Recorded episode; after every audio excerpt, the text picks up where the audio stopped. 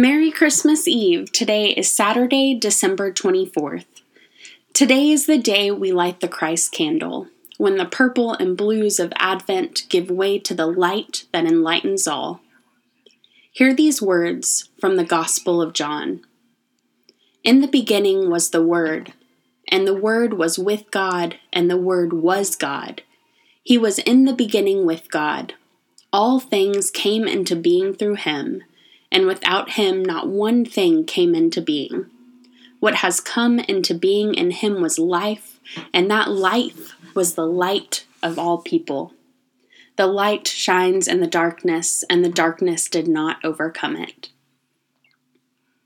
For us, a child is born who is our light and life.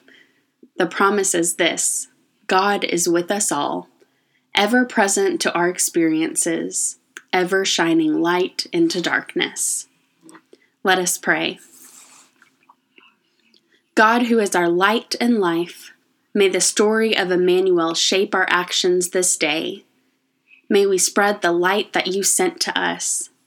Even now we ask for your light to shine on those whom Christmas is shadowed with illness or trouble.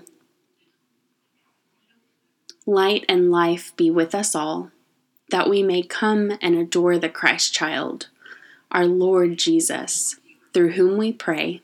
Amen. We hope to see you tonight at one of our Christmas Eve services.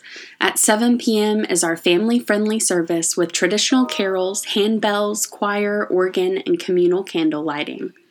At eleven p.m. is a more intimate candlelight service where we engage the Christ story through carols, scripture, and musicians leading us in worship with their gifts. We also hope to see you Christmas morning for our one Sunday worship service at eleven a.m. Sunday school will not be meeting. May this day, where we remember the light that came into the world, be a day that you see the light of God in your life.